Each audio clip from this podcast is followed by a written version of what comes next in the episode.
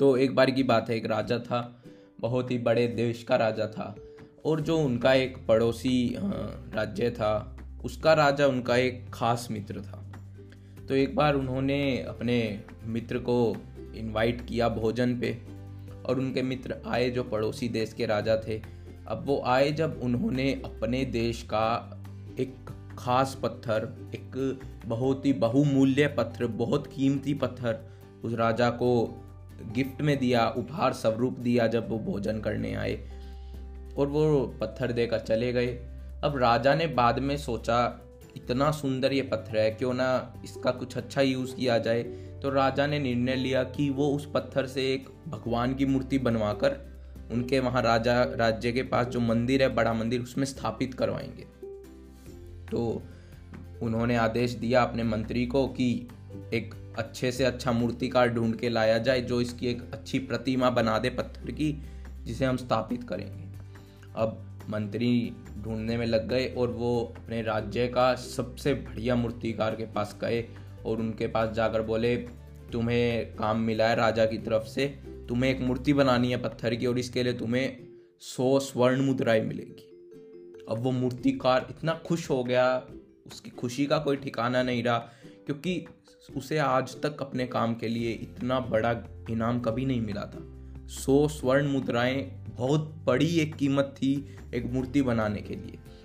तो वो बहुत खुश था। अब वो मंत्री के साथ जाने के लिए तैयार हो गया। उसने अपना सारा सामान, अपने हथियार या वे बोल लीजिए टूल्स, वो ले लिए साथ में और वो राजमहल चला गया मंत्री के साथ। अब उसने वो पत्थर देखा और उस पर उसने अपने टूल्स निकाले और प्रहार करना शुरू किया मूर्ति में बनाने के लिए। अब वो जैसे ही प्रहार कर रहा था, वो पत्थर टूट नहीं रहा था। बिल्कुल भी वो पत्थर नहीं टूट रहा था। उसके जरा सी खरोच भी नहीं आ रही, आ पा रही थी जब वो प्रहार कर रहा था। अब उसने दस बार ट्राई किया। अब उसे लगा ये नहीं टूट रहा है।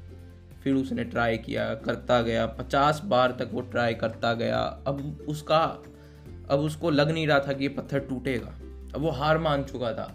इक्यानवे, इक्यानवी फिफ्टी वन टाइम उसे याद आया कि एक बार वो ट्राई कर लूँ बट उसके दिमाग में, उसके मन में बात आई कि अभी तक ये नहीं पत्थर टूटा। इस पर जरा सी खरोच तक नहीं आई ढंग से। तो अब क्या और ये टूटेगा? तो उसने और ट्राई नहीं किया और उसने मंत्री को बोल दिया कि ये पत्थर नहीं टूट पा रहा है, इससे मूर्ति नहीं बन सकती।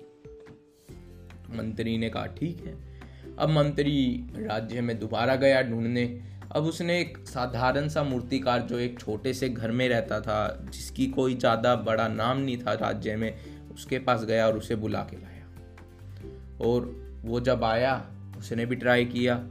अब जैसे ही उसने ट्राई किया, दो तीन चार पाँच बार में, वो पत्थर टूटना शुरू हो गया।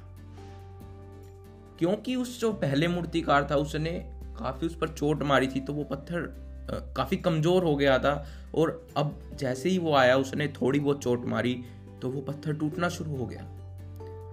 और उसने उस पत्थर को मूर्ति में तब्दील कर दिया और उसे राजा से बढ़िया बड़ा गिफ्ट मिला। उसकी राज्य में बड़ा नाम हो गया उसका कि राजा की मूर्ति इसने बनाई है और वो बहुत बड़ा एक मूर्तिकार बन गया, उनके राज्य का प्रसिद्ध। तो देखा आपने मंत्री ने सोचा कि अगर वो एक दो बार वो ट्राई कर लेता तो शायद टूट ही जाता उसी से। और ऐसा ना होता कि उसे इनाम ना मिल पाता। हम अपनी लाइफ में भी यही करते हैं।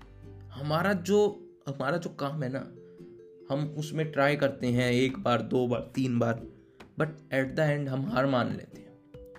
आई एम नॉट सेइंग कि हमें हार नहीं माननी चाहिए। हार माननी चाहिए, एक टाइम के बाद हर चीज़ में हार माननी चाहिए। बट ऐसी चीज़ जो आपको लग रहा है कि नहीं, यही है मेरी लाइफ का सत्य है। मतलब करना तो मुझे यही है। एट द एंड मुझे यही चाहिए एंड नथिंग एल्स अगर वो चीज़ है तो उसमें तो हार मानने का सवाल ही नहीं पैदा होता। अगर आपको मूर्तिकार बनना है और आप मूर्ति नहीं बना पा रहे हैं, आपको कोई मूर्ति बनानी है तो बनानी है, क्योंकि वो आपका काम है, वो आपका पैशन है। आपको बनानी है तो बनानी है, चाहे सौ बार ट्राई करना पड़े, चाहे हज़ार बार ट्राई करना पड़े, या चाहे दस हज़ार बार ट्राई करना पड़े। और I hope you like this story and thanks for listening and bye bye